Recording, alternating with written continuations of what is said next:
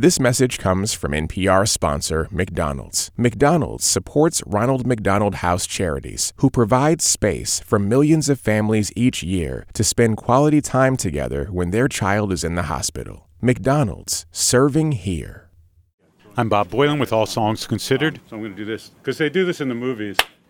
On April 14, 2008, mm. a slightly tentative Laura Gibson came to NPR to perform at my desk. Here's a tape of the introduction Stephen Thompson and I gave that day, recounting how this concert came to be. The, the little backstory of this is that uh, Stephen Thompson and I uh, love Laura Gibson's music, and we went uh, eagerly to see and hear at South by Southwest in Austin uh, at the end of the month. When we got to this place called the Rusty Crusty like Nickel or whatever it was nickel. called, the Thirsty Nickel, the something Nickel, the crowd, you'll hear Laura's very, very uh, gentle, and the crowd just talking was louder than Laura, and we we glared at the sound person to try to do anything we could to get. We shushed. we, we, even did that, and uh, at the end of the concert, we realized we hardly heard a word Laura sang, and it was sort of really disappointing. So uh, she came down off the stage, and and uh, Stephen introduced himself to her, and yeah, I just I just I just realized that rather than going to shows where very quiet singer songwriters are drowned out, uh, we could just have them perform at our desks. so, so uh, it, there's a little element of, uh, of self interest and laziness, but also. And uh, she, Laura should be heard. And, and so, so Stephen invited Laura to come play at my desk, and she called a week or whatever so ago and said, I think basically I'm coming to town. and uh, we said, well, we got the desk ready. so we're going to videotape this for our, our blog, and, uh, and maybe it's a start of something, and maybe it's not, but we're certainly glad to have Laura Gibson here today. Thank you Thank for doing you. this. It seemed a wacky idea at the time. Now, 750 some odd Tiny Desk concerts later, it seems commonplace, though it's still pretty darn special.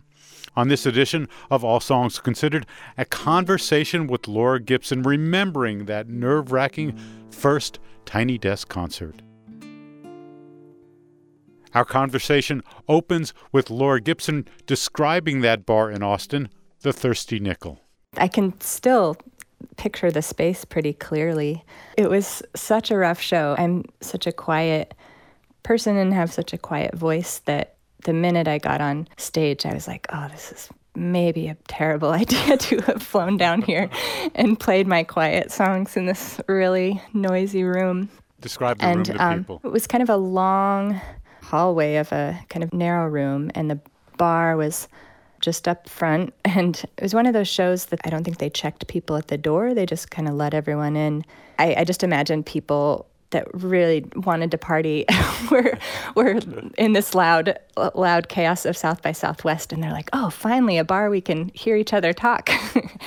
because my my voice and my songs were so quiet. The two things I remember was that it was basketball season and people were watching a basketball game and cheering. Oh. Uh, I also remember them pointing this a speaker out into the street.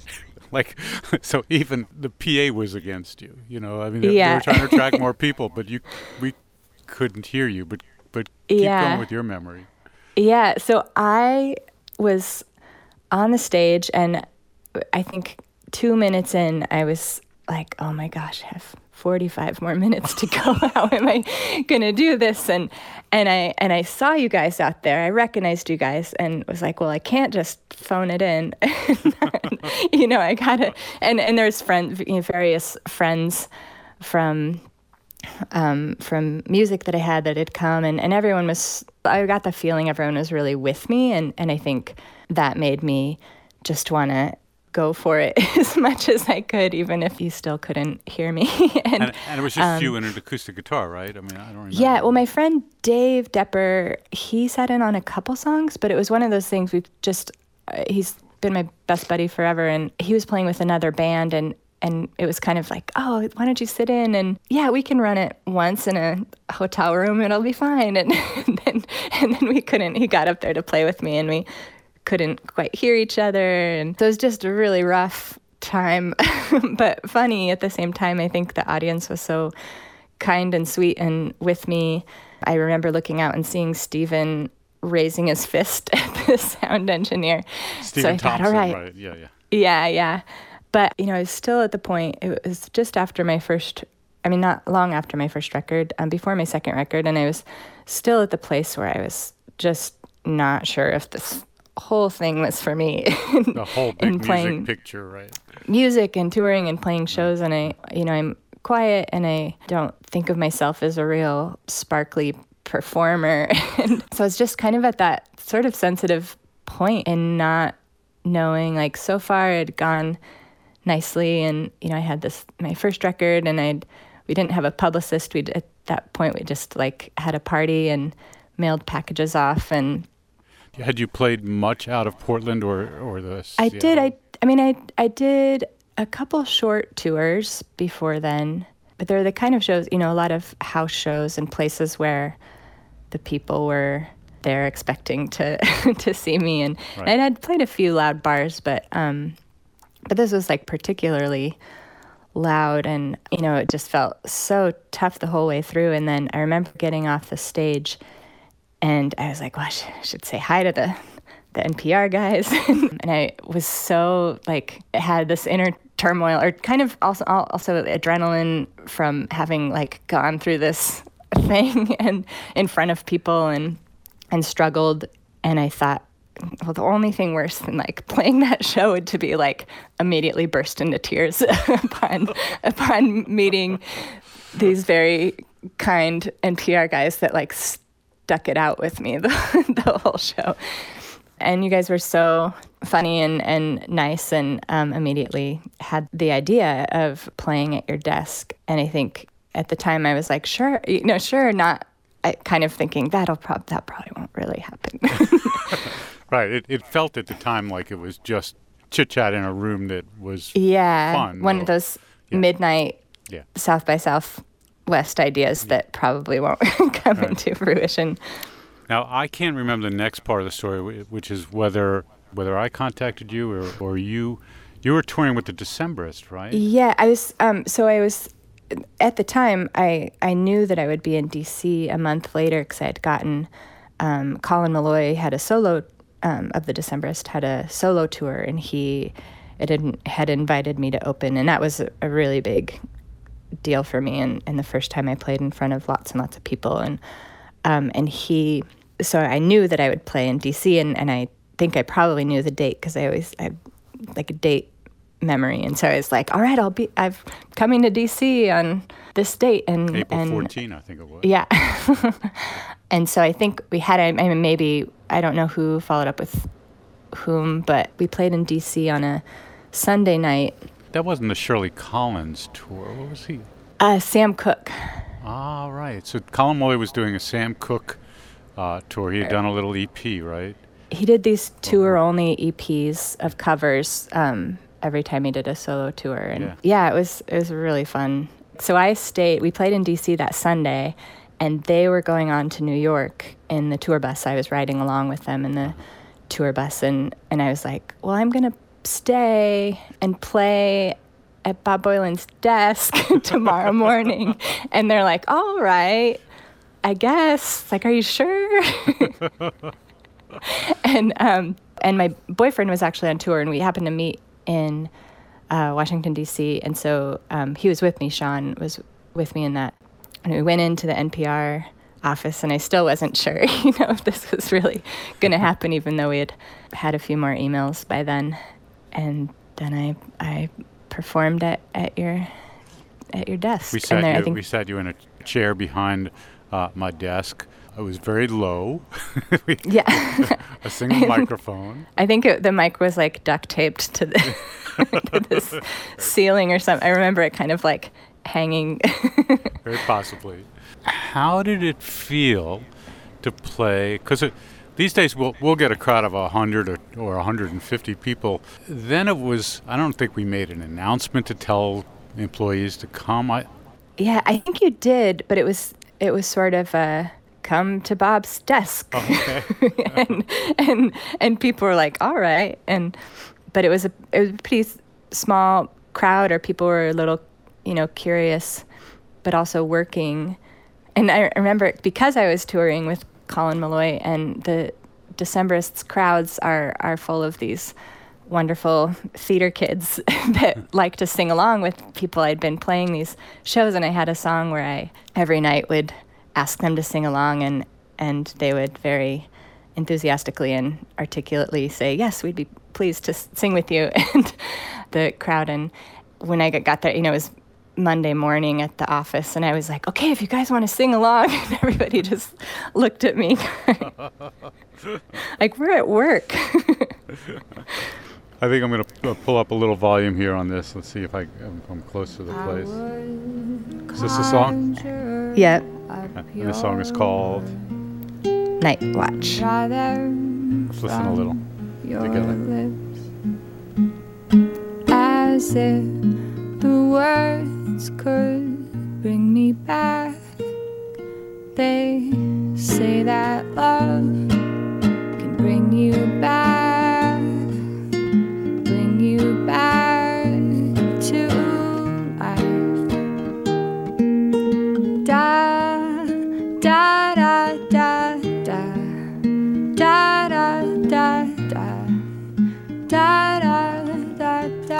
little da da da's in the crowd. da da da. What is it like to hear yourself?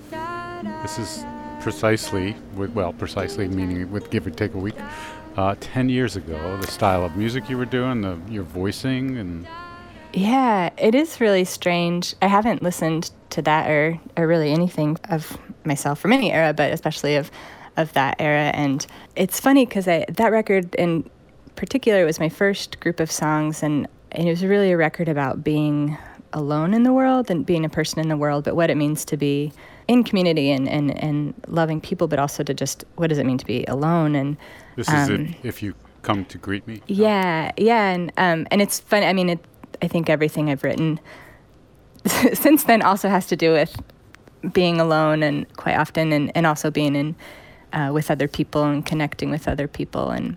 And it's funny, a lot of those songs I sort of am imagining other places in them. And I always notice that when I listen to the songs on that record that most of them were written in this in this small room alone and, and I was imagining a lot of things like what if I were this, what if I were this? And now I, I think I write, you know, maybe from a place of I, there's still imagining happening, but it, I tend to kind of be a little more present and, in what's going on trying to describe that. Uh, and, and the quality, your the tone of your voice is that.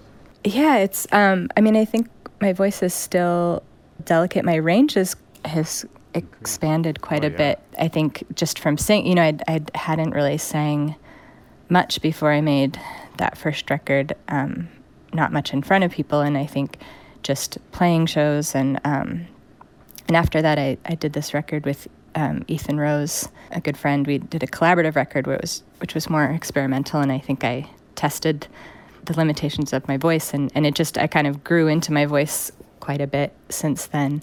But it's nice to hear. I I, I like.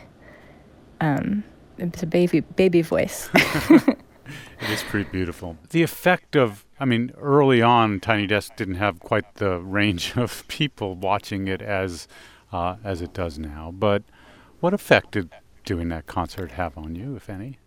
It's funny. At first, I wasn't sure. You had sent you sent me a, a nice email afterwards saying like people really like it and um, and with some comments from people. And I I didn't quite understand the the effect it had until a little bit later, maybe when I kept meeting people at shows that said, "Oh, the first time I heard you was on that first Tiny Desk concert."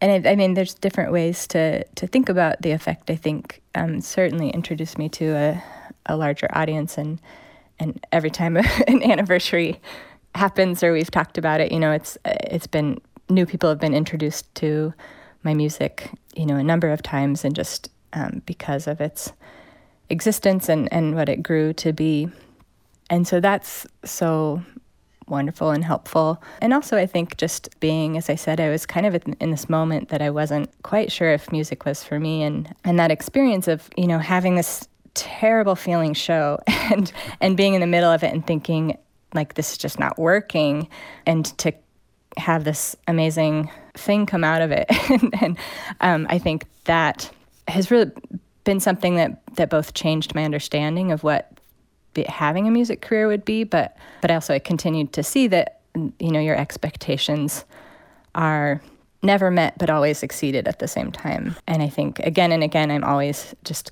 so many things don't happen or things go wrong or thing you know and on tour and, and making records and but at the same time I'm just forever delighted and surprised by the things that just come from nowhere or come from the worst possible seemingly moments terrible moments right. yeah and um and so i think that was for me in that moment of my career in that moment for me as an artist it was just so important for me to learn that because it's been how how it is you know and and how having a an artist's career is is so much like that there's just so much surprise and you just never know from one moment to the next what's um, what are the things that become the memorable highlights and and had we not done the tiny desk um, had that not happened or had I not been coming through DC the the next month or um, it had it just ended up being one of those ideas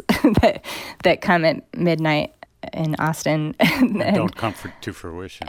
Yeah, I think I mean I still possibly would have laughed at that bad show and, and went forward. But I think to have such an extreme example of, of something wonderful and, and helpful coming from something that just felt like might might be the end, you know, um, I think that that's such an important thing for me to have learned at that point that I am, you know, I continue to to learn that now. And you know, I just finished my fifth record, and and I s- still am always kind of doors opening and cl- and opportunities coming. And um, friends and collaborations and and there, there's so much that I'm still uh, quite surprised by all the time, which is great. That's fantastic. Is there anything that mm-hmm. maybe you you wanted to say that didn't get asked or anything?